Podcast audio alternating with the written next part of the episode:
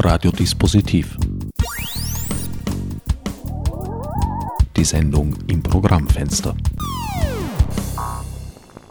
Willkommen zur 32. Folge von Ad Acta, der strengen Reihe zu Kunst, Recht und Internet.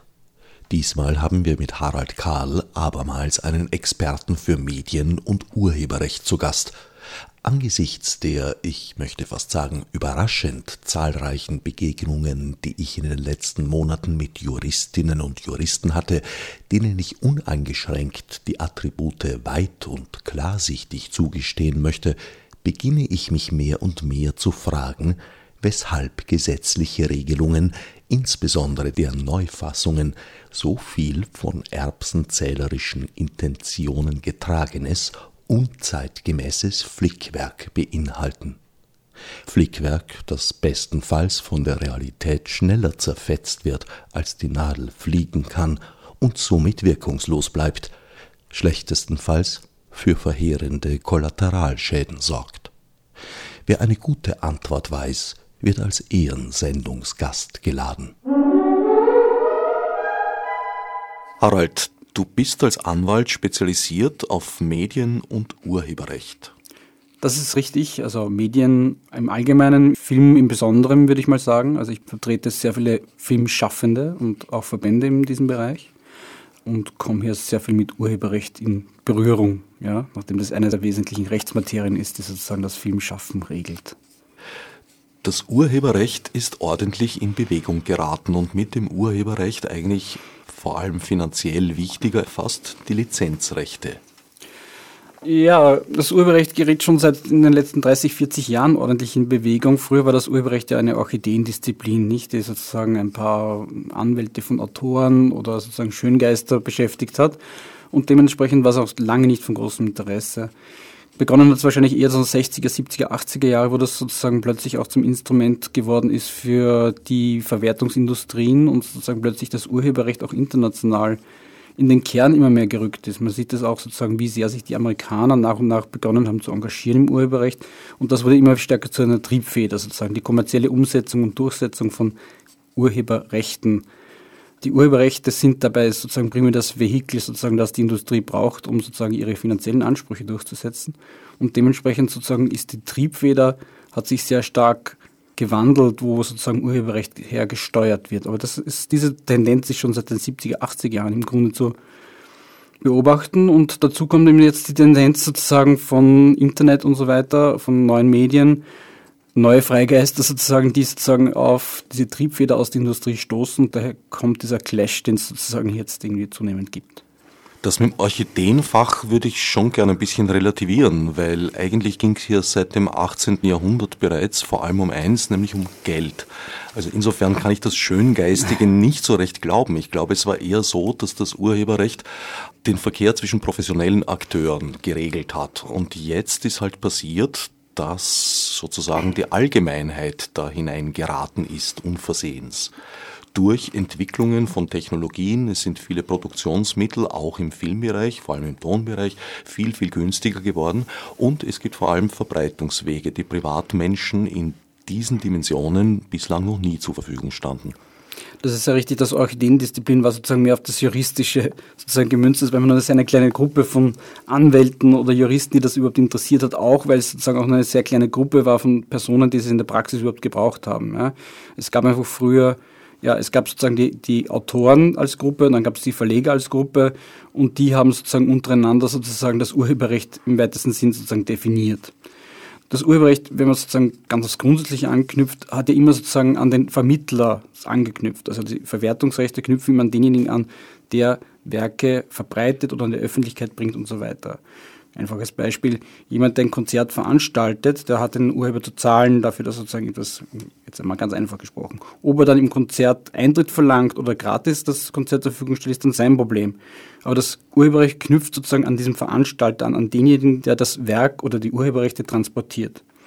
Und da hat es eben jetzt sozusagen mit Internet und mit, den, mit der Digitalisierung diesen, diesen Umbruch gegeben, dass es plötzlich jeder kann sozusagen einer sein, der Urheberrechte oder, oder sozusagen Kunstwerke transportiert. Und insofern ist die Allgemeinheit ins Zentrum gerückt und es hat sich sozusagen hier eine starke Verlagerung äh, ergeben und dadurch ist sozusagen das Urheberrecht so wichtig geworden, weil es plötzlich jedermann berühren kann, weil jeder auch sozusagen urheberrechtlich relevante Nutzungshandlungen setzen kann. Das konnte er früher eigentlich nicht, sondern er war immer nur Konsument und da gab es eine kleine Gruppe von Autoren und dann gab es eine kleine Gruppe von Verlegern oder sonstigen Personen, die sozusagen verbreitet haben. Aber jetzt kann es quasi jeder Verbreiter oder Verwerter von Urheberrechten sein. Es hat sich auch die rechtliche Situation stark gewandelt, dadurch, dass manche Begriffe eigentlich verschwommen, fast verschwunden sind. Zum Beispiel der Begriff des Tatorts. Also wenn ein böser Uploader, sage ich mal, in Deutschland sitzt und etwas auf einen russischen Server stellt, der aber dann Teil eines Peer-to-Peer-Netzwerkes wieder ist, dann ist der Tatort eigentlich auf die halbe Welt verteilt. Naja, es ist ein, eine, also juristisch gesehen hat sich der Begriff des Tatorts im Wesentlichen nicht geändert, aber die Welt hat sich sehr stark geändert und das Juristische versucht, das sozusagen immer wieder in das alte System hineinzupressen. Das ist eines der großen Probleme des Urheberrechts. Um diesen Tatort sozusagen zu definieren und zu definieren, wo wird die Nutzungshandlung gesetzt, verlässt man sich letztlich auf die alten Begriffe, also auf das alte Schema, stößt natürlich hier regelmäßig an die Grenzen, wenn es um die Rechtsdurchsetzung geht, nicht? Also den Täter würde man vielleicht noch finden in Form einer Person, theoretisch zumindest, ja. Praktisch hat man natürlich das Problem, dass sich der Täter sehr leicht tut, sozusagen sich auf den Bahamas oder sonst wo irgendwie zu verstecken und so zu verschleiern über irgendwelche Kanäle. Ja, aber auch ganz unversteckt, unverschleiert, das ist jetzt ein bisschen anderes Thema, aber wenn wir hier in Wien Radiosendung machen und wie alle Radios dieser Tage einen Webstream betreiben, dann sind wir auf der ganzen Welt zu hören. Und es gibt sehr wohl juristische äh, Interpretationen, die sagen, also ich erinnere mich an diese berühmte Geschichte mit den zwei Journalisten oder eine Journalistin und ein Journalist vom Profil, die einvernommen worden sind auf Rechtshilfeansuchen der Staatsanwaltschaft München, die gemeint hat, äh, Deutschland sei Tatort, weil Profil sehr wohl eben über das Internet auch in Deutschland zu konsumieren sei. Insofern müsste ich mich als Radiomacher nach den Mediengesetzgebungen der ganzen Welt richten, was aber ein mehrfacher Widerspruch in sich ist. Das ist richtig, das ist einer, einer der Themen, die man auch als, als, als Jurist in der Praxis regelmäßig hat, dass alles, was im Internet ist, quasi weltweit verbreitet ist und ich insofern in fast jedem Land eine Eingriffshandlung habe, ja, weil sozusagen ich das hier auch sozusagen äh, sehen und wahrnehmen kann. Und damit komme ich in vielen Ländern sozusagen, könnte ich einen Gerichtsstand zumindest begründen und wo angeklagt werden, beziehungsweise zielrechtlich belangt werden. Es ist ganz sicher richtig, dass man, das sind Details, oder das sind Details in der Praxis, sind das wichtige Umstände, wenn man das sozusagen als Jurist regelmäßig braucht, wenn man sozusagen, wenn ein Kunde oder jemand zu einem kommt und um Rechtsdurchsetzung im Internet zu gewährleisten, braucht man natürlich diesen Gerichtsstand. Äh, faktisch stößt man aber regelmäßig an die Grenzen. Also wenn es darum geht, sozusagen YouTube oder Facebook oder andere zu belangen, braucht man einen sehr langen Atem in der Praxis, um das wirklich dann durchzusetzen, auch wenn ich sozusagen sagen kann, ja, ihr seid auch nach österreichischem Recht sozusagen haftbar. Ja. Also die, die faktische Macht sozusagen von gewissen Kräften, die sich im Internet bewegen, setzt sich da halt immer wieder durch und das ist halt auch eines der Probleme, die man hat, in der urheberrechtlichen Durchsetzung vor allem. Jetzt gibt es aber grundsätzlich zwei Möglichkeiten. Entweder man ergibt sich dieser faktischen Macht und trägt ihr Rechnung, oder man versucht dagegen zu halten. Da würde ich eben die Versuche dazu zählen, das Internet national zu parzellieren, was bei YouTube ja durchaus der Fall ist. Also in, Deutschland wird YouTube, höre ich, immer leerer und leerer aufgrund der GEMA-Sperren. Das ist richtig, diese nationale Parzellierung hat aber natürlich auch einen anderen Effekt, nämlich dass die großen Player immer größer werden. Ne? Weil äh, große Player wie iTunes können sich leisten, in jedem Land sozusagen die Rechte zu klären. Kleinere Player tun sich schwer. Also wenn ich, einen klein, wenn ich ein kleines Label habe, das international im Bereich elektronischer Musik irgendwas verbreiten will, ist es sehr schwierig, eine Lizenz zu, also sozusagen über die Verwertungsgesellschaften momentan äh, eine Lizenz zu bekommen. Faktisch bekomme ich es eigentlich gar nicht. Ja. Und da bin ich einfach sozusagen immer hinten dran im Vergleich zu großen Playern wie auch YouTube, die es sich sehr wohl faktisch leisten können, sozusagen in die einzelnen Länder hineinzugehen und dort die Rechte zu klären. Also letztlich führt diese Territorialität dazu, dass sich die Großen erst recht sozusagen durchsetzen werden können, wenn man das nicht weiter öffnet. Ja. Faktisch ist es natürlich so, dass es viele kleine Kanäle momentan schon gibt, ja, die lange schon auch gewachsen sind, auch teilweise auch populär sind, die auch tatsächlich funktionieren. Ja, aber genau die versucht man jetzt rechtlich aus der Welt zu schaffen. Versucht man immer wieder rechtlich aus der Welt zu schaffen. Ich glaube aber nicht, dass man damit Erfolg haben wird. Im Grunde funktioniert das Ganze schon seit 10, 15 Jahren und auf einer breiteren Basis in den letzten 5, 6, 7, 8 Jahren, gerade im Musikbereich. Und es hat sich gezeigt, dass sozusagen die alten Kanäle einfach verschwinden. Es gibt immer wieder neue teilweise sozusagen fragwürdige, teilweise gut funktionierende. Die Industrie ist einfach im Umbruch. Ja. Wenn man sich gerade im Musikbereich anschaut, hat sich das einfach radikal geändert und die, die alten Strukturen sind einfach aufgebrochen. Also das wird sich sozusagen nicht mehr einrenken. Da kann man auch so viel sozusagen gegen das Internet wettern oder gegen diese neuen Vertriebskanäle. Man muss sich damit arrangieren oder man wird daran scheitern. Also es zeigt sich, ich weiß nicht, wie Phänomene wie Spotify, die ja jetzt in den letzten Jahren eigentlich extrem gewachsen sind und sich extrem verbreitet haben, offenbar auch mit einer entsprechenden Marktmacht, ja, mit entsprechenden Marketing-Power dahinter, zeigt sich schon auch, dass es sozusagen einfach neue Hörgewohnheiten gibt und neue Modelle gibt, die darauf auch reagieren und die auch funktionieren. Ja, die sympathischen Kleinen von heute sind oft die unsympathischen Großen von morgen. Ich habe dieses Schicksal bei Google zum Beispiel miterlebt und bei vielen, vielen anderen. Was würdest du da jetzt als Alternative zum Beispiel sehen? es gab alte Systeme, die besser funktioniert haben als die neuen Systeme. Das ist gerade so bei Verwertungsgesellschaften mit den Gegenseitigkeitsverträgen, da gab es Strukturen, die sind gewachsen. Die wurden teilweise von der EU-Seite zerschlagen, beziehungsweise hat man überlegt, man möchte was Neues haben, ohne sich sozusagen wirklich zu überlegen, was das sein kann. Ja. Inwiefern zerschlagen? Äh, wenn man teilweise die Abkommen, äh, ich glaube, das war Santiago-Abkommen, für kartellrechtlich bedenklich beachtet hat und deshalb sozusagen gesagt hat, äh, auf der Basis kann man sozusagen nicht kontrahieren. Die Verwertungsgesellschaften sind seit Jahren von Seiten der EU im Fokus, ja, was, was sozusagen auch das Modell eines One-Stop-Shop angeht, dass sie den anbieten müssen. Man hat es aber nach wie vor nicht geschafft, das irgendwie umzusetzen. Es war, glaube ich, das Ziel dahinter, eine Art Konkurrenz zwischen den Verwertungsgesellschaften zu schaffen und hier so den freien Markt einzuführen. Daran ist man ja wohl gescheitert, muss man sagen. Es gibt, ich meine, das ist natürlich schwierig, weil der Verwertungsgesellschaft, die Verwertungsgesellschaft ist ist für sich kein freier Markt. Nicht? Das ist in allen Systemen, wo ich sozusagen eingreife und so tue, als ich, ich simuliere einen freien Markt, das gibt es dann nicht mehr. Wenn er mal versaut ist, ist er versaut, kurz gesagt. Ja? Und dann muss man sich halt irgendwie andere Modelle überlegen oder, oder man reglementiert sozusagen diesen freien Markt, wie es es in, in, in vielen anderen Bereichen auch gibt, so stark, dass man sagt, okay, ihr habt ganz fixe Regeln, zu denen ihr euch wie und so und so verhalten müsst. Ja. Das gibt es aber jetzt auch nicht. Ja. Es gibt sozusagen beides nicht. Und das ist halt ein bisschen ein Dilemma. Und deshalb wartet man gerade im Online-Bereich seit Jahren darauf, dass es irgendeine Art von klarer Struktur, was Lizenzierung angeht, gibt. Was die Musikschaffenden angeht, sind sie teilweise, muss man sich halt überlegen, sind sie entweder besser beraten, wenn sie sozusagen die Verwertungsgesellschaften ganz beiseite lassen, eventuell, ja, je nachdem, in welchem Bereich sie arbeiten. Bei vielen Bereichen brauche ich halt einfach die Verwertungsgesellschaften, weil ich an gewisse Gelder nur herankomme, wenn ich über Verwertungsgesellschaften lizenziere. Wie es Birgit Denk ausgedrückt hat, auch bei der Musik ist es nicht ganz einfach draufzukommen, dass im finnischen Fernsehen irgendeine Nummer von dir gespielt wurde und das dann auf eigene Faust zu verrechnen. Ja, also, also ich komme ohne Verwertungsgesellschaft nicht ganz klar. Ja, das ist klar. Was, was, was, ich mein, was meines Erachtens eines der großen Probleme ist, einfach die Akzeptanz sozusagen, dass etwas urheberrechtlich geschützt ist und dass man das zunehmend verliert, wenn man den Weg weitergeht, sozusagen Dinge zu, stärker zu reglementieren. Also man muss einfach sich auch überlegen, dass Urheberrecht davon lebt, dass es einen Künstler gibt und dass es einen Konsumenten gibt, der diesen Künstler schätzt und darauf basiert letztlich irgendwie Urheberrecht und dass es eine Verbindung zwischen Werk und Urheber gibt. Und das nicht nur ein kommerzielles Recht ist, das irgendwo transportiert wird. Je stärker man diese Verbindung kappt, desto weniger Akzeptanz wird das Urheberrecht künftig haben. Und momentan die Tendenz geht aber dahin, dass man sozusagen diese Verbindung sozusagen immer stärker vergisst und, und beiseite lässt und, und kommerzielle Interessen in den Vordergrund rückt.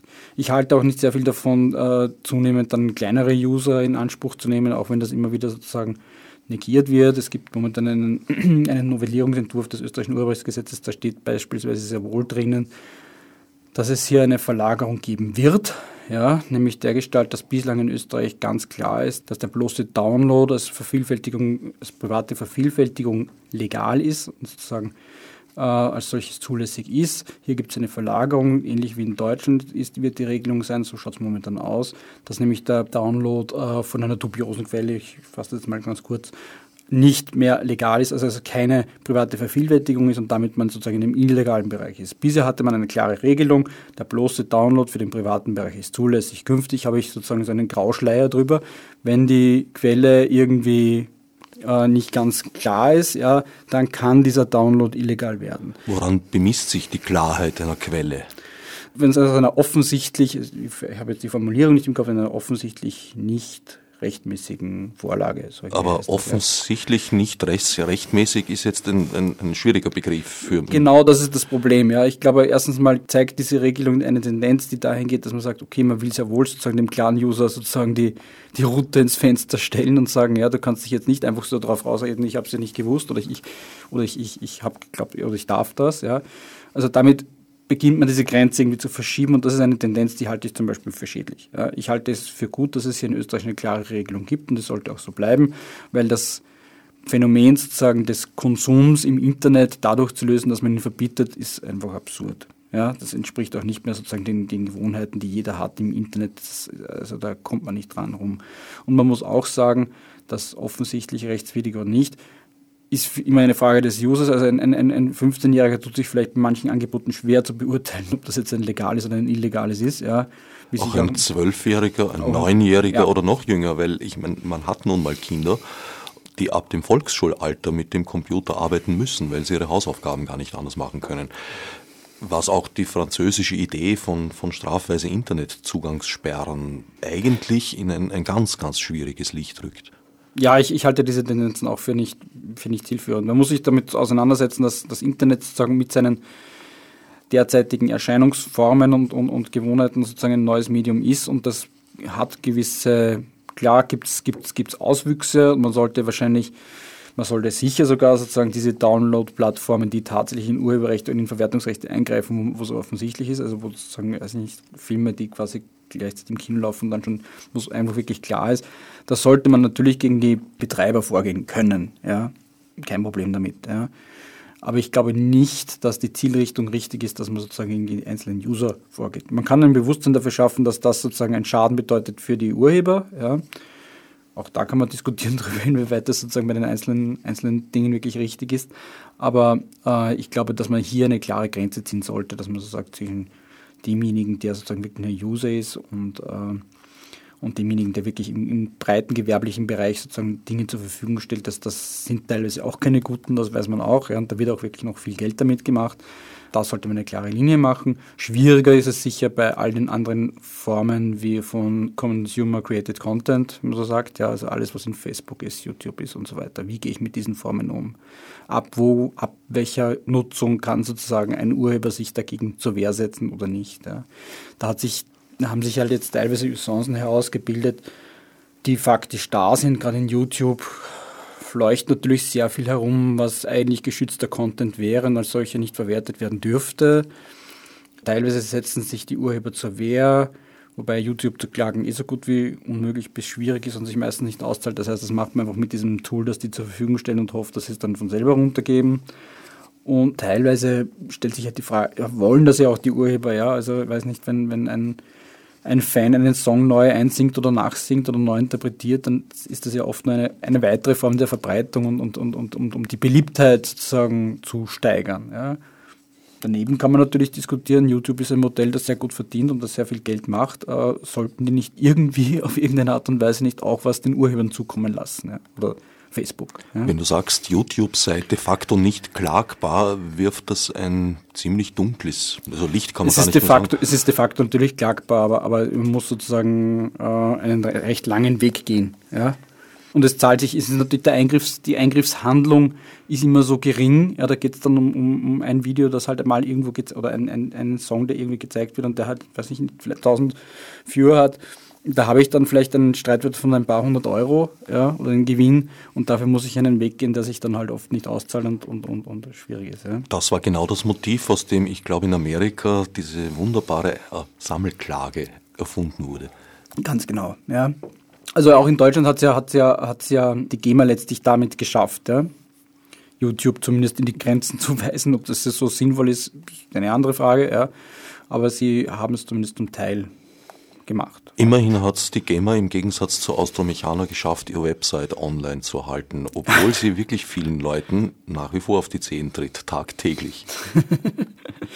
Gibt es nicht auch Unterschiede, welche Rechte ein Urheber auf sein Werk hat, je nach der Kunstsparte? Ist das bei Autoren und Musikern zum Beispiel nicht unterschiedlich geregelt? Grundsätzlich die Rechte sind, sind ident. Ja? Also sozusagen, es hat jeder Ur, also es gibt verschiedene Werkkategorien wie, wie schon gerade erwähnt, Filmwerk, Musikwerk, Werk der Literatur. Und daran gibt es verschiedene Wert, Wert, Verwertungsrechte. Ja. Dort, wo sich das Ganze wirklich sehr stark aufgliedert, ist einerseits bei den freien Werknutzungen. Das heißt, was darf ich mit einem Werk machen, erlaubterweise. Da gibt es sozusagen für einzelne Werkkategorien ganz bestimmte freie Werknutzungen. Beispiel das Zitat am literarischen Werk. Es, es gibt kein gesetzlich normiertes Bildzitat zum Beispiel. Ein Bild kann ich nicht zitieren oder auch ein Filmzitat als solches. Das ist gesetzlich in Österreich zumindest nicht geregelt, in Deutschland teilweise schon. Beziehungsweise es gibt auch Judikatur, die das zulässt. Aber das, also in diesem Bereich zeigt sich, dass sozusagen dass einzelne verschiedene Werke sehr verschieden behandelt werden und wo es ganz unterschiedlich wird, ist sozusagen dann auf Ebene der Verwertungsgesellschaft, nämlich wie werden Rechte wahrgenommen. Da sind zum Beispiel bei der Musik die Verwertungsgesellschaften sehr stark und haben, nehmen sehr viele Rechte und sehr viele Primärrechte wahr. Beim Film zum Beispiel werden die meisten Rechte direkt über den Produzenten wahrgenommen. Also da zersprachelt sich sehr stark, je nach Werkkategorie haben sich da unterschiedliche Usancen herausgebildet, wie die Rechte wahrgenommen werden. Das steht teilweise auch gar nicht im Gesetz und teilweise nicht aus dem Gesetz ablesbar, sondern ergibt sich aus, erst aus dem System der Verwertungsgesellschaften. Und deshalb macht es auch so kompliziert, einerseits nicht nur für den Nutzer, sondern auch für den Urheber teilweise selbst. Und äh, deshalb gibt es auch sozusagen gerade im Verwertungsgesellschaftenrecht sehr viel Unzufriedenheit von Seiten der Urheber auch mit den Verwertungsgesellschaften, weil das Ganze einfach sehr kompliziert und sehr intransparent dann einfach wirkt. Also wo kommt mein Geld her? Wie wird das errechnet? Wie errechnen sich diese Schlüssel? Ist sozusagen ein Buch mit sieben Siegeln sozusagen. Und da gibt es für jede Verwertungsgesellschaft ein eigenes Buch mit sieben Siegeln. Abgesehen jetzt von der Verwertung an sich und der pekuniären Annehmlichkeiten oder Unannehmlichkeiten, je nachdem, betont Kunst hat Recht auch sehr gerne, dass es ja möglich sein muss, dem Urheber über das künftige Schicksal des Werkes zu bestimmen, teils auch über seinen Tod hinaus. Da fällt es mhm. dann meistens an Familie, das kann sehr unangenehm sein, siehe Brechterben, oder an Verlage, was auch oft nicht lustiger ist. Ist das jetzt für alle Kunstsparten eigentlich gleich, dieses Bestimmungsrecht? Hat ein Musiker dasselbe Recht? zu sagen, die FPÖ darf diesen Song nicht spielen auf ihrer Wahlveranstaltung, so er denn rechtzeitig davon erfährt.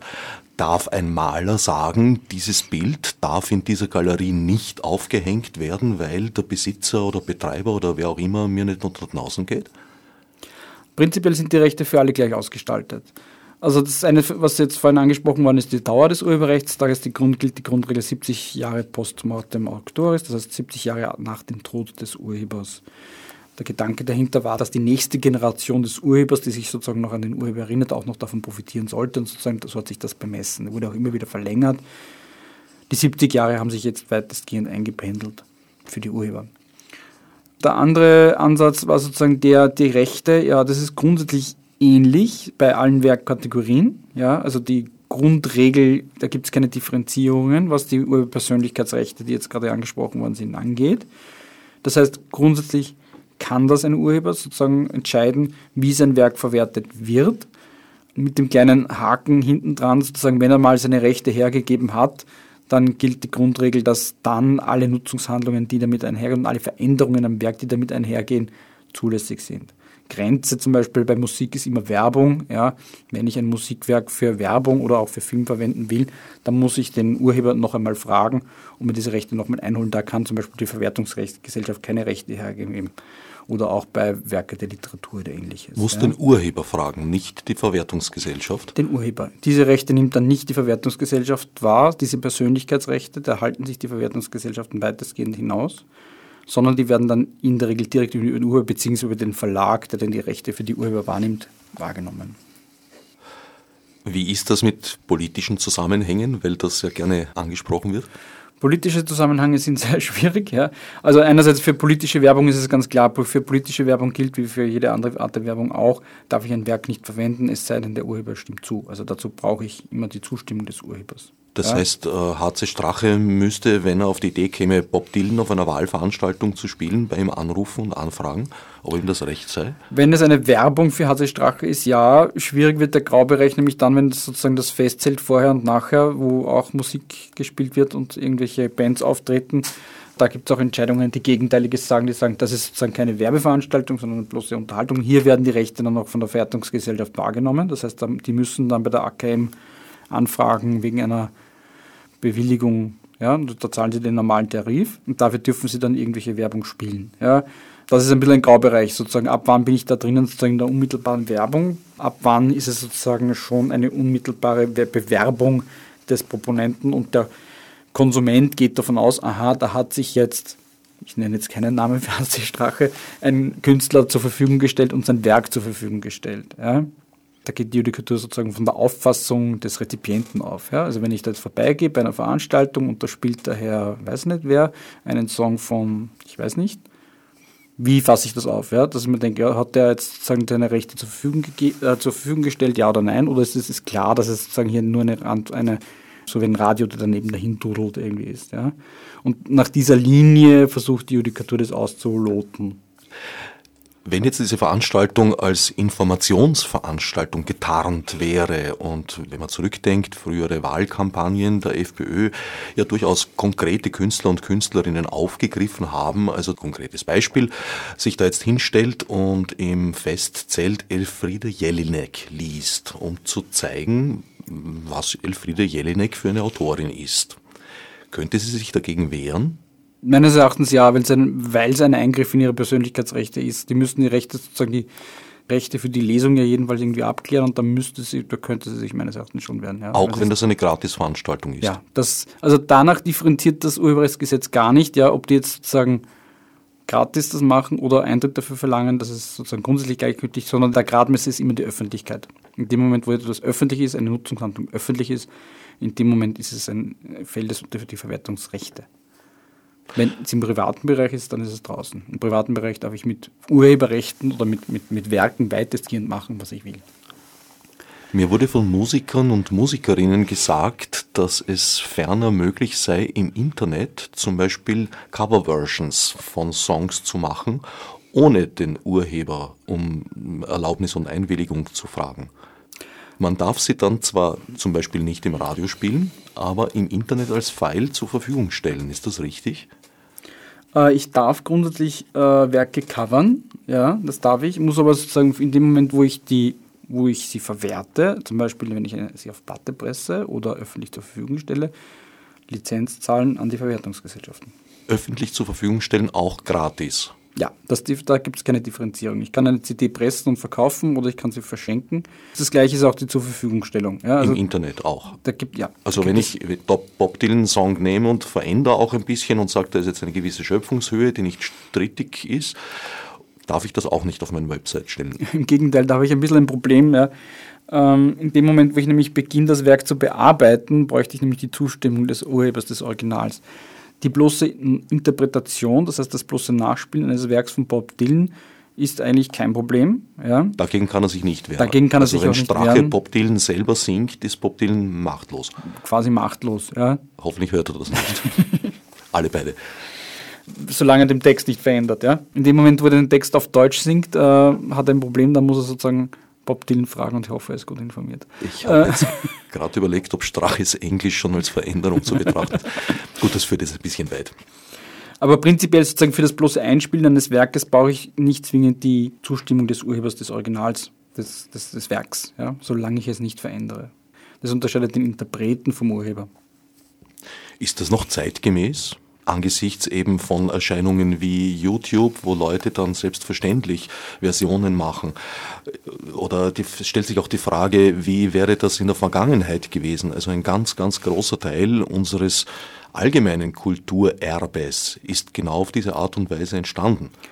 Naja, urheberrechtlich hat man das schon versucht, weil das Phänomen gibt es ja auch schon länger, wie du richtig sagst, gab ja auch schon früher immer wieder Neubearbeitungen, Neuschöpfungen und ähnliches. Oder beziehungsweise jedes, jedes äh, Werk basiert ja im weitesten immer auf einem vorhergehenden Werk, ja, jedes Kunstschaffen. Da sagt das Urheberrechtsgesetz schon, dass sozusagen nur die Bearbeitung, die sozusagen noch am Werk, am Originalwerk sozusagen hängt, da brauche ich die Zustimmung des Originalurhebers. Ja.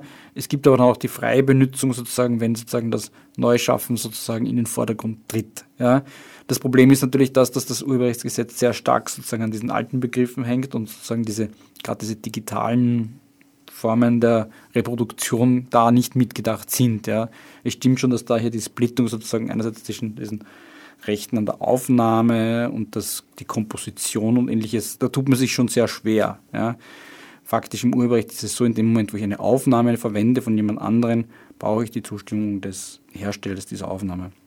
Zurück nochmal ganz kurz zu den Verwertungsgesellschaften. Also die Idee des freien Marktes, die da bedeutet hätte, man kann ein Werk bei einer österreichischen Verwertungsgesellschaft kaufen oder bei einer portugiesischen oder bei einer niederländischen, wenn die halt einen günstigeren Preis macht. Das ist praktisch fehlgeschlagen. Auf der anderen Seite sind die Verwertungsgesellschaften aber jetzt eigentlich quasi amtlich in einigen Ländern. Bei uns zum Beispiel dürfen einige Tarife erfinden, ohne mit jemandem Rücksprache zu halten und die erlangen auch sofortige Gültigkeit. Wo wäre der sinnvolle Weg? Die Monopolstellung hat in gewisser Weise einen Sinn, ja, historisch gesehen, ja, weil sozusagen man davon, wenn man davon ausgeht, dass die Urheber generell eine schwache Gruppe sind und sich gegen die Nutzer zur Wehr setzen müssen, beziehungsweise durchsetzen müssen, beziehungsweise gegen die Verwerter. Insofern hat sozusagen dieses System einen Sinn, weil man sozusagen eine Solidarität aufbaut, um sozusagen so eine Marktmacht zu erhalten. Ja?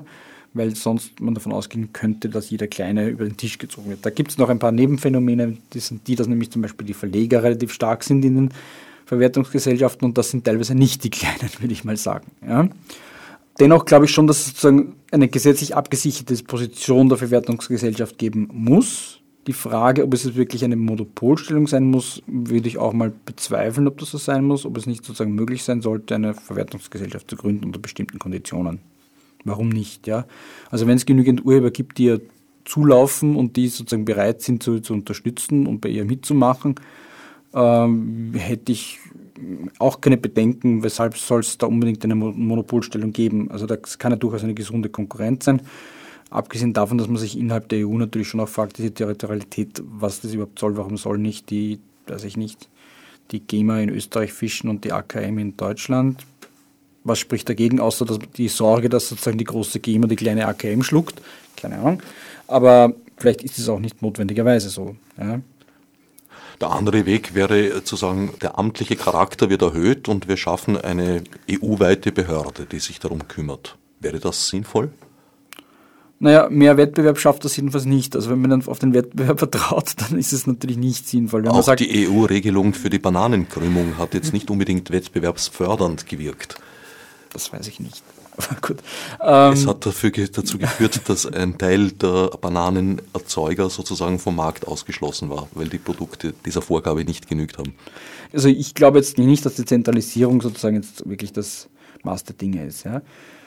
Man muss sich schon auch bedenken, Verwertungsgesellschaften haben eine Funktion, die haben natürlich eine, eine, eine, ein großes System aufgebaut, auch historisch, was diese ganze AKM, was die Einhebung von Geldern bei verschiedenen Lokalen und so weiter, also das ist ein großes System, das auch mit Aufwand verbunden ist. Ja. Also es ist einfach zu zerschlagen, ist sicher nicht sinnvoll.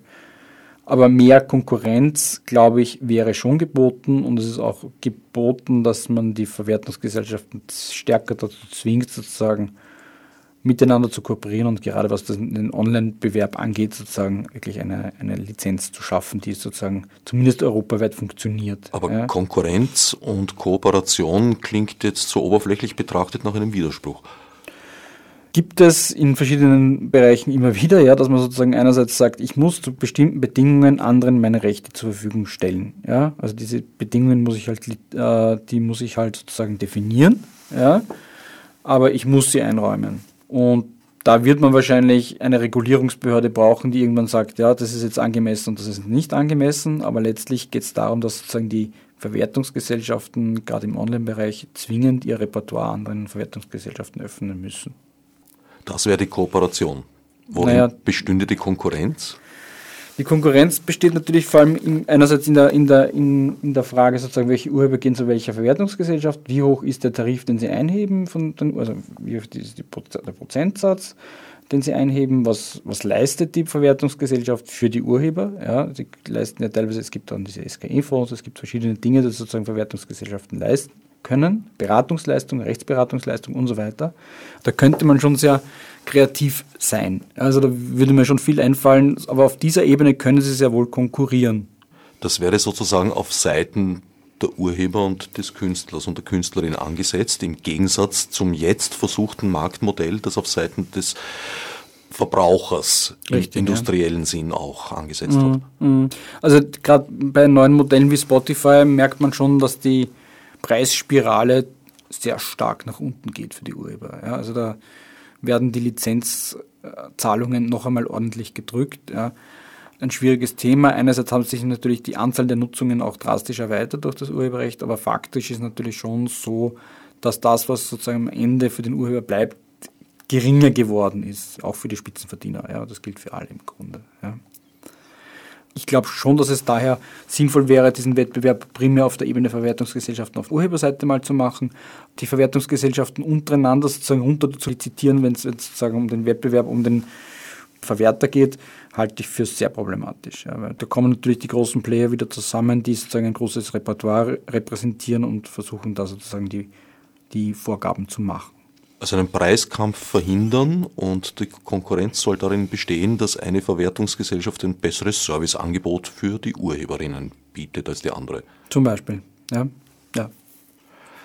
Aber jedenfalls öffnen sozusagen die Möglichkeit, und das kann man auf beiden Seiten machen, ja, für Nutzer, also dass sozusagen Verwertungsgesellschaften zunehmend transnational arbeiten dürfen oder sollen. Das kann auch für Anbieter gelten. Ich kann vielleicht in Österreich etwas günstiger oder anders zu anderen Konditionen bei der GEMA lizenzieren. Aber die Preise sozusagen unter den Verwertungsgesellschaften muss ich sozusagen irgendwie harmonisieren, um sozusagen einen einheitlichen Standard zu machen. Wenn die GEMA das dann aus irgendwelchen Gründen günstiger hergeben will, kann, muss man überlegen, ob das sinnvoll ist oder nicht. Ne? Zu den Steinen des Anstoßes zählen die Verwertungsschlüssel, die generell schon auch eine sehr starke Tendenz haben, die von dir vorher zitierten Großen zu unterstützen. Also es geht eigentlich alles auf Mainstream. Ist es nicht auch sehr notwendig, die Kleinen und die Nischen und die Newcomer zu unterstützen, um nicht eine völlige Verarmung der Kunst- und Kulturszene herbeizuführen? Bei klingelnden Kassen, wohlgemerkt. Also man muss jetzt überlegen, man muss darüber diskutieren, über welche Bereiche spricht man. Ja. Bei Film schaut es immer ganz anders aus als bei Musik. Ja. Bei Musik ist, haben, die, Verwertungsgesellschaften wirklich noch eine sehr große, spielen eine sehr große Rolle und da wird sozusagen noch wirklich auch Geld verdient über Verwertungsgesellschaften. Das ist beim Filmbereich, zumindest bei Filmurhebern, weniger der Fall. Ja. Da, da spielt das weniger eine Rolle, da, geht's, da spielt sich sozusagen die Frage, was verdiene ich, eher sozusagen aus, auf der vertraglichen Situation mit der Filmproduktion und ähnlichem ab oder mit Förderern. Äh, Im Musikbereich stimmt das sicher. Ähm, die Schlüssel sind ein bisschen oder sind sozusagen sehr stark geprägt von großen Repertoires und großen Verlagen. Ja. Ähm, gerade Nischen werden dort oft sehr stiefmütterlich behandelt. Da braucht man sicher nachdenken. Andererseits muss man auch sagen, naja, Verwertungsgesellschaften sind halt kein Umverteilungsinstrument, sondern ein Verteilungsinstrument. Trotzdem, also historisch gesehen haben sie einfach nur die Funktion, Gelder durchzuschleifen, ja, und nicht sozusagen zu sagen, ja, ich fördere das Gute und nicht das Schlechte. Trotzdem gibt es sozusagen auch bei der AKM sozusagen E-Musik und U-Musik und klassifizieren sozusagen sehr wohl danach auch, ja. Und ähm, sie richten sich nach Zahlen wie Airplays zum Beispiel. Und es ist auch eine Situation geschaffen worden, wo sozusagen die heutigen Künstler den Status der früheren Künstler in finanzieller Hinsicht gar nicht mehr erreichen können. Also sehr viele mhm. äh, Tantiemen, äh, Gelder fließen für alte Werke, während neue Werke in diesen Status gar nicht mehr kommen können, weil es diese Verbreitung so nicht mehr zu erreichen gibt. Aber dafür können die Verwertungsgesellschaften nicht zwingen, was, ne? also was gespielt wird und was nicht gespielt wird. Ja? Aber natürlich erweitert sich das Repertoire ständig und natürlich wird es für neue Musiker auch immer schwieriger, sozusagen diesen Status zu erreichen. Das ist sicher richtig. Ja? Die Frage ist, ob man daraus schließen sollte, man sollte den neuen aufwerten gegenüber den alten. Sicherlich eine Diskussion. Was es auch immer wieder gegeben hat, ist die Diskussion, ob man nicht sozusagen auch für freie Werke, für frei gewordene Werke sozusagen auch einheben sollte, ja, sozusagen die auch berücksichtigen, um sozusagen damit junge Werke zu fördern. Ja, das ist auch ein dieser Kulturschilling, wurde das mal genannt. Auch das ist sozusagen ein Instrument, das sozusagen hier immer wieder genannt wurde, wobei ich da sehr skeptisch bin, ob das sinnvoll ist. Aber es ist natürlich richtig, dass die Verteilungsschlüssel, ob sie gerecht sind oder nicht, das kann man diskutieren. Das Hauptproblem ist einfach, dass sie von sehr wenigen wirklich durchschaut werden, wie sie funktionieren und wo welche Gelder herkommen und wo sie hingehen. Nun ist das System ja bei den meisten auch nicht auf übertriebene Transparenz angelegt. Ja, das ist auch ein, einer der Kritikpunkte, die immer wieder angebracht werden, ist diese Transparenz. Ja. Also jeder, der mal eine Abrechnung von der AKM oder so gesehen hat, der weiß, dass das, ich meine, da stehen viele Zahlen drin und viele Kommastellen und viele Nullen und, und, und ein paar Einser. Äh, aber, bei den einen stehen sie vor dem Komma, bei den genau, anderen hinter. Richtig, ja. Aber im, im Grunde sozusagen wirklich, es wirklich zu überprüfen, was das ist, ist eigentlich unmöglich. Ja? Also da muss man denen halt einfach vertrauen und hoffen, dass das richtig ist und am Ende ist eine Zahl und hofft, dass das stimmt oder nicht stimmt. Es stimmt auch, dass viele Nutzungen oder gerade kleinere oder Randnutzungen einfach unter den Tisch fallen, weil die sozusagen unter der Schwelle sind, wo sie registriert werden. Mir hat mal jemand gesagt, der Library-Musik macht, also vor allem auch im Werbebereich und der sozusagen so zur Verfügung steht, er, er hätte lieber das Geld, das er nicht verdient hat, als das, was er verdient hat, weil er geht davon aus, dass das meiste sozusagen er nicht gekriegt hat, was ihm eigentlich zugestanden wäre über die Verwertungsgesellschaften. Das stimmt sicher für einige Bereiche und die werden ja sicher stiefmütterlich behandelt. Du hast vorher die frei gewordenen Werke angesprochen. Mhm. Die Nationalbibliothek macht meines Wissens bei der Digitalisierung so in den 1870er Jahren Schluss, weil ja zu den 70 Jahren auch noch die mögliche Restlebensdauer dazu gezählt werden muss. Wenn ein 20-Jähriger an einem Werk beteiligt ist mhm. und dann 90 Jahre alt wird, naja, dann sind es schon 140 Jahre. Ja. So gesehen gibt es beim Film ja noch gar keine sicher frei gewordenen Werke. Das ist richtig. Ich selbst bin auch sehr skeptisch, ob die Schutzdauern, so wie sie jetzt sind, gerade wie für, für, für junge Kunstgattungen, äh, so sinnvoll sind, ja, so lange sie wie sie jetzt sind. Ja. Ich meine, erstens mal viele Werke, die sozusagen historisch gesehen mal von Interesse sind, erleben überhaupt sozusagen diese Schutzdauer, dass ein Werk 140 Jahre lang wirklich in der Verwertung bleibt, ja, ist ja eher selten. Ja. Also ich bin mir sehr sicher, dass vieles, was literarisch in, weiß ich nicht, 1890 erschienen ist, heute nicht mehr gelesen wird oder das gleiche auch gilt für vieles, was heute verlegt wird. Also im Grunde führt sich damit diese Schutzfrist schon eigentlich ad absurdum, was man, woraus man natürlich nicht zwingend schließen muss, dass sie schlecht ist. Ja. Aber gerade für Werke im Bereich der Unterhaltung glaube ich, dass sie teilweise einfach zu hoch oder zu lang angesetzt ist. Ja. Sei es drum, sie wurde sozusagen, was gerade was Tonträger angeht, verlängert ja, oder wird gerade verlängert. Und man müsste sich eigentlich auch überlegen, und da gab es auch immer wieder Überlegungen auch von namhaften Urheberrechtlern, dieses ein bisschen mehr aufzusplitten, weil sehr viel, was sozusagen ins Urheberrecht hineinfällt, gerade wie Grafik und so weiter und Werbung, eigentlich da gar nicht so hineingehört und man das sozusagen viel stärker reglementieren müsste, beziehungsweise die viel schneller frei werden lassen sollte. Ja. Äh, was die Nationalbibliothek angeht, ja, die haben halt irgendwie, setzen es halt einmal irgendwie an, um sicher zu gehen. Bei Filmen ist es richtig, dass es eigentlich, wenn ich es wirklich gut überprüfen will, tue ich mir sehr schwer, gerade aus den 30er Jahren, die Urheber zu finden, weil ich habe im Film immer mehrere Urheber. Ja. Und äh, muss man dann bei jedem Einzelnen die Schutzzahlen anschauen und schauen, ob da noch einer von denen Schutz genießen würde. faktisch ist es richtig, dass für Film sehr wenig wirklich frei ist. Ja. Also sei jeder gewarnt sozusagen, der glaubt, der nimmt einfach einen Film und verwertet den. Ja, auch das österreichische Filmarchiv und andere Archive haben sehr viel Filmbestände, ja, die sie nicht zeigen können, weil sie sozusagen die Rechte daran nicht geklärt haben. Also es gibt große Mengen an eigentlich interessanten Kulturgütern, für die auch Interesse da wäre, die aber nicht publiziert werden können. Auch zum Beispiel im Fall der verwaisten Werke, weil man sich halt fürchtet, äh, da großartige Regressforderungen zu bekommen. Das ist richtig. Ja. Also das Thema der verwaisten Werke ist immer wieder schlagend, aber es ist nicht, sind nicht nur verwaiste Werke, sondern einfach Werke, die halt einfach brach liegen, wo man auch die Urheber kennt, ja, aber die halt, oder die, die Rechteinhaber kennt, aber die halt einfach kein Interesse haben, es zu verwerten, weil es teuer ist, es zu werten, wenn man es zuerst mal ausholen muss im Archiv, gerade im Filmbereich ist es auch teuer sozusagen, das wieder aufzubereiten, ja, das ist damit ist alles mit Aufwand verbunden und das liegt dann halt einfach brach. Andererseits urheberrechtlich gesehen, sozusagen, wenn man die andere, wenn man sozusagen die böse Karte spielt, sagt, ein Urheber muss auch das Recht haben, sein Werk liegen zu lassen, ja, und zu sagen, und vielleicht sind manche Sachen nicht zu Unrecht verschollen, ja, weil es halt auch kein Interesse gegeben hat, ja. Und der Urheber kann es auch bestimmen, zu sagen, ja, er will, dass das nicht weiter oder nicht neu aufgelegt wird, ja, wenn er die Rechte daran noch hat. Ja. Das ist aber eine Ungleichbehandlung, weil ein Maler zum Beispiel müsste sein Bild zunächst zurückkaufen, um es anschließend vielleicht vernichten zu können. Das ist richtig, ja. Aber dafür gibt es nur ein Werkstück davon in der Regel. Ne?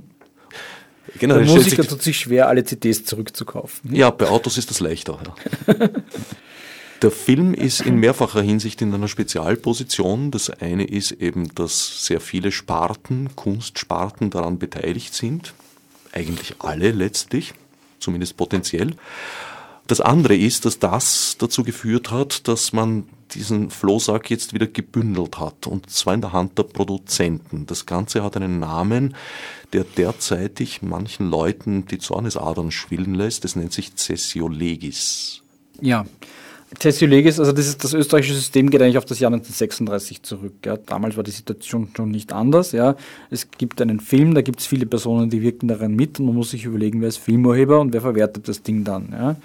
Man war sich dessen einig, damals gab es auch noch wirklich frei finanzierten Film im Gegensatz zu heute, dass derjenige, der es verwerten soll, der Filmhersteller ist, weil der sozusagen in der Regel die Finanzierung aufstellt und dass man sozusagen das in einer Hand bündeln muss, um die Verwertung zu sichern. Ja. In den erläuternden Bemerkungen stand damals irgendwie, ja, das diente auch der Unterlage für den Kredit sozusagen des Filmherstellers, damit er den Film finanzieren kann, braucht er die Rechte, wenn er den nicht hat, dann hat er ein Problem. Gut, Cessio Legis war sozusagen damals die Lösung, da steht nichts anderes drin, als dass die Verwertungsrechte am gewerbsmäßig hergestellten Filmwerk dem Filmhersteller zustehen. Und da gab es dann sozusagen später immer wieder auch Rechtsstreitigkeiten darum, wie, wie, das zu interpretieren sei. Und man hat letztlich gesagt, das Ganze ist eine originäre Rechtezuweisung, das heißt, die Rechte entstehen beim Filmhersteller, nicht bei den Filmurhebern. Das ist ein wichtiger Punkt, auf den ich da jetzt noch zurückkomme. Es gab da jahrelang sozusagen Proteste von Seiten der Filmurheber, dass sie sozusagen durch diese Cessio Legis im Grunde schlechter gestellt werden, weil ihnen von vornherein sozusagen Rechte entzogen werden. Und letztlich gab es letztes Jahr im Februar ein Urteil des EuGH, der erkannt hat, gesagt hat, die Cessio Legis in dieser Form ist nicht gemeinschaftsrechtskonform, weil hier bezogen auf den Hauptregisseur, der jedenfalls ein Urheber ist, dem die Rechte originär beim Filmhersteller und nicht beim Haupturheber entstehen und eine solche Regelungstechnik nicht zulässig ist. Damit ist sozusagen dieser Sack voller Flöhe wieder offen ja, und man muss sich jetzt überlegen, wie geht man mit der Situation um und wie bündelt man die Rechte und in welcher Form sozusagen will man das künftig regeln.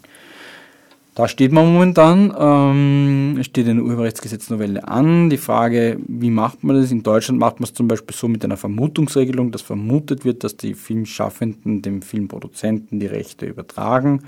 Andere Länder wie Dänemark differenzieren, die sagen, der Filmregisseur soll mit dem Filmproduzenten frei verhandeln. Das funktioniert ja in der Regel auch. Und bei den anderen Filmschaffenden wird vermutet, dass die Rechte dem Filmproduzenten auch zustehen. Da muss man vielleicht auch wissen, dass in Österreich ist, ist diese Vermutungsregelung, also die Cessio Legis gab es in ein, zwei Ländern, anderen Ländern auch in der Form. Zuletzt gab es es nur in Österreich. Und von der Technik her ist es so, dass zum Beispiel der, der Produzent auch in Österreich bisher schon sich die Rechte im Vertragsweg sichern musste. Ja. Da gab es keine Cessio Legis, weil der Drehbuchautor kein Filmurheber ist, sondern der Urheber eines literarischen Werkes. Und da musste sich der Produzent immer die Rechte im Vertragsweg holen. Es gab im Grunde auch nie ein Problem. Nur in Bezug auf den Regisseur zum Beispiel gab es die Legis. Was die Regisseure zum Beispiel jetzt wollen, ist diese Gleichstellung auch mit den Drehbuchautoren, dass sie sagen, sie wollen auch keine Vermutungsregelung, sie wollen keine Cessio sondern sie wollen haben, dass der Produzent mit ihnen verhandelt über seine Rechte. Punkt. Sofern alle Beteiligten noch leben, ist das eine einfache Sache. Aber im Fall der verwaisten Werke sind sie entweder unklar oder nicht mehr am Leben. Wie das ist richtig. Na, da, da komme ich dann letztlich nicht drum herum, sozusagen zu, zu eruieren, wo lagen die Rechte damals. Dann kann man entweder überlegen, gibt es Verträge zu dem Filmwerk? Wenn es keine gibt, müsste ich eventuell die Erben fragen ja, äh, und das auf diese Art und Weise klären. Das macht allerdings die Verwertbarkeit von Film oder eben auch Filmausschnitten als Grundlage von anderen Kunstwerken zum Beispiel, weil Film ja auch im Theater eine Rolle spielen kann und an, an vielen, vielen, vielen Stellen, unglaublich schwierig. Ja, aber es funktioniert in vielen, vielen anderen Ländern auch. In aller Regel ja, hat der Produzent die Rechte und klärt die Rechte ordentlich. Ja. Das heißt, er bündelt sie im Vertragsweg und ich habe dann sozusagen auch das Problem nicht. Es gibt natürlich immer wieder Filmwerke, da ist es dann nicht so. Und da greift dann sozusagen keine Regelung und dann muss ich dann letztlich die Urheber fragen und nicht nur den Produzenten. Damit wäre dem EuGH-Urteil, dass da sagt, die Cessio Legis sei nicht rechtens Rechnung getragen? Mit einer Vermutungsregelung wäre dem Rechnung getragen. Ja, also wenn ich vermute, dass die Rechte beim Produzenten liegen im Gesetz, damit das ist das, was der EuGH zulässt. Was er nicht zulässt, ist, dass sozusagen die Rechte originär nicht beim Urheber, also nicht beim Hauptregisseur, sondern beim Filmhersteller entstehen. Das will der EuGH nicht, weil sozusagen damit die Rechte sozusagen äh, herausgelöst werden des Hauptregisseurs. Es ist ein bisschen kompliziert, weil der EuGH spricht hier, da ging es um den Regisseur im Wesentlichen bei, diesem, bei dieser Entscheidung und europarechtlich ist es in vielen Ländern unterschiedlich, wer überhaupt als Urheber anerkannt ist. In Österreich zum Beispiel ist der Drehbuchautor nicht Filmurheber, in Frankreich zum Beispiel schon. Also das bleibt jedem Land selbst überlassen, das zu bestimmen. Eins ist klar, der Regisseur ist jedenfalls Urheber. Und weiters ist klar, dass es auch in Zeiten des Internet weiterhin eigentlich vor allem nationale Regelungen sind oder zu einem guten Teil. Zu einem guten Teil. Also europarechtlich harmonisiert sind immer ganz bestimmte Bereiche, wie zum Beispiel die Schutzdauern oder ähm, teilweise die freien Werknutzungen, zum Teil auch ähm, Satelliten- und Vermiet- und Verleihrichtlinie. Also da gibt es ganz spezifische Themenpunkte, wo sich die Länder was geeinigt haben. Gerade beim Film gab es mal auch die Bestrebung, eine Harmonisierung der Filmurheberschaft damals bei der Schutzdauerrichtlinie einzuführen. Das hat man nicht geschafft. Ja, also bei der Schutzdauerrichtlinie ist klar, man hat die Schutzdauer, wollte man harmonisieren.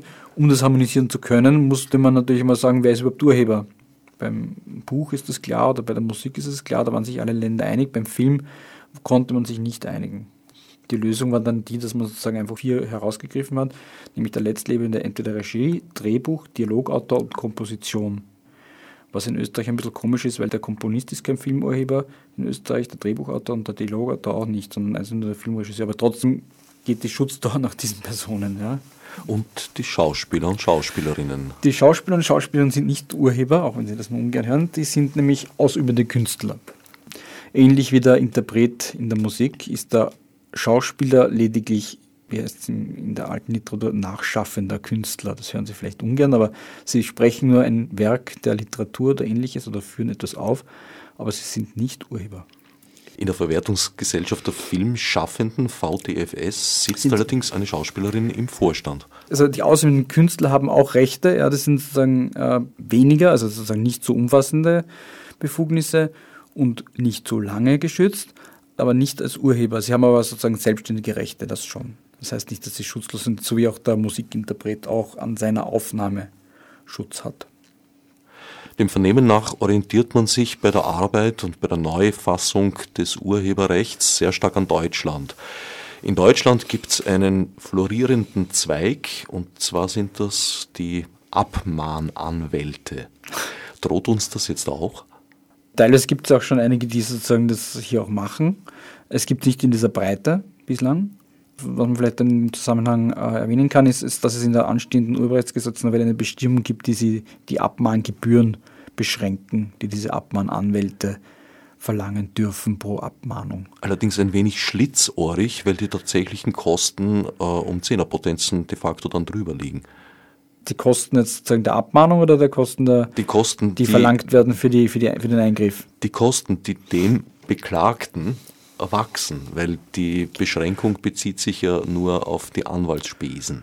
Ja. Dazu kommen äh, Schadenersatzforderungen. Das ist richtig, und, das und, kommt und, dazu. Ja. Aber es, es war ja sozusagen, es gab ja immer wieder Abmahnwesen, wo sozusagen dann Anwälte dann Serienbriefe hinausschicken und dann halt pro Abmahnung, weiß nicht, 1000 Euro, 500 Euro, irgend sowas verlangen, ja. Und dagegen richtet sich das, wobei in Österreich meines Wissens gibt es in dieser breiten Form wenig, ja.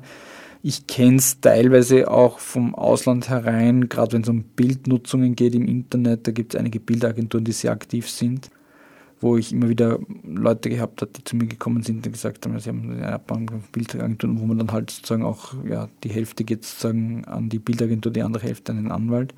Also in dem Bereich gibt es immer wieder Abmahnungswesen in der Breite. Ich glaube, in Österreich sind immer weniger Bekannte, das in der Breite machen. Es gibt in der von Seiten der Musikindustrie gibt es natürlich diesen Verband der Antipiraterie, die teilweise sehr aktiv gewesen sind, aber großteils meines Wissens gegen gewerbliche Nutzungen. Ähm, ja, wird man sehen. Ne? Es kann natürlich schon sein, dass auch dadurch, dass wenn man sozusagen das jetzt aufmacht mit dem Download und mit der privaten Vervielfältigung, dass das auch nach sich zieht, dass es einfach mehr Abmahnungen gibt. Weiß man nicht. Wahrscheinlich, weil irgendwie, irgendwoher muss ja diese, diese, diese, diese Gesetzesnovelle kommen, würde ich mal sagen. Ja. Also ich vermute schon, dass es auch aus dieser Richtung sozusagen mehr Drohpotenzial geben soll. Ja. Dass das die Intention ist zumindest, ja. Ich nehme an, du kennst das Arbeitspapier. Ja. Was sind deine wesentlichen Kritikpunkte oder auch umgekehrt? Was sind die Sachen, die du gut gelöst findest vom Ansatz her? Wesentlichster Kritikpunkt, also für, für mich als Filmanwalt oder Filmurheberrechtsanwalt, sind natürlich ist der Umstand, dass es eigentlich keine Lösung gibt für, für diese Problematik, was Film angeht, dass man sozusagen die, den ganzen Reformstau, der sich da in den letzten 50 Jahren aufgebildet hat, einfach nicht an, angeht. Also die, es wird die Cessio Legis wird jetzt ersetzt durch eine Vermutungsregelung und im Wesentlichen versucht man dann halt einfach wieder zu sanieren, was man irgendwie kann. Ja. Äh, aber man macht, es ist kein großer Wurf. Dieses ganze Papier, würde ich mal sagen, ist insgesamt kein großer Wurf.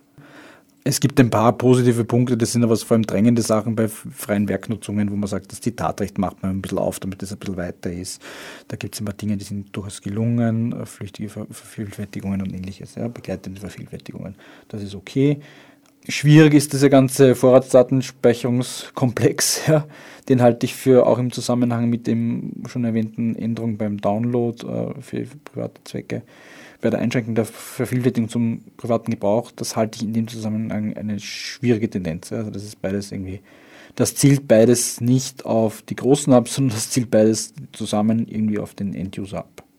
Und das halte ich für, auch wenn es vielleicht nicht so gemeint war, das falsche Zeichen. Und es wird auch das sehr schlitzohrig argumentiert. Es wird ja immer behauptet, es seien gar nicht die im Zuge der Vorratsdatenspeicherung angefallenen Daten was natürlich so nicht stimmt. Es ist halt nur ein Teil davon, aber auch wenn ich einen Becher Donauwasser schöpfe, ist es immer noch Donauwasser und nicht aus dem Inn. Ja, ja. Jedenfalls nicht direkt. Ich meine, das hat sich in der, in der Diskussion schon auch gezeigt. Ja, also das sind sicher die, die schwierig, also die Vorratsdatenspeicherungsthematik halte ich für rechtspolitisch einfach verfehlt. Also das, das sollte man ein bisschen mehr Augenmaß walten lassen im Seiten des BMJ. Wird man sehen, ob das so bleibt, wie es jetzt ist.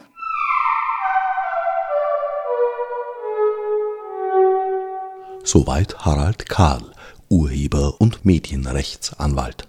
Nächstens gibt's wieder eine Auszeit vom strengen Themenkreis. Zur Abwechslung mal wieder live. Als Studiogäste werden Vera Albert und Adolf Holl erwartet. Für geliehenes Gehör dankt Herbert Gnauer. Als Nef Marburg mit Munesi.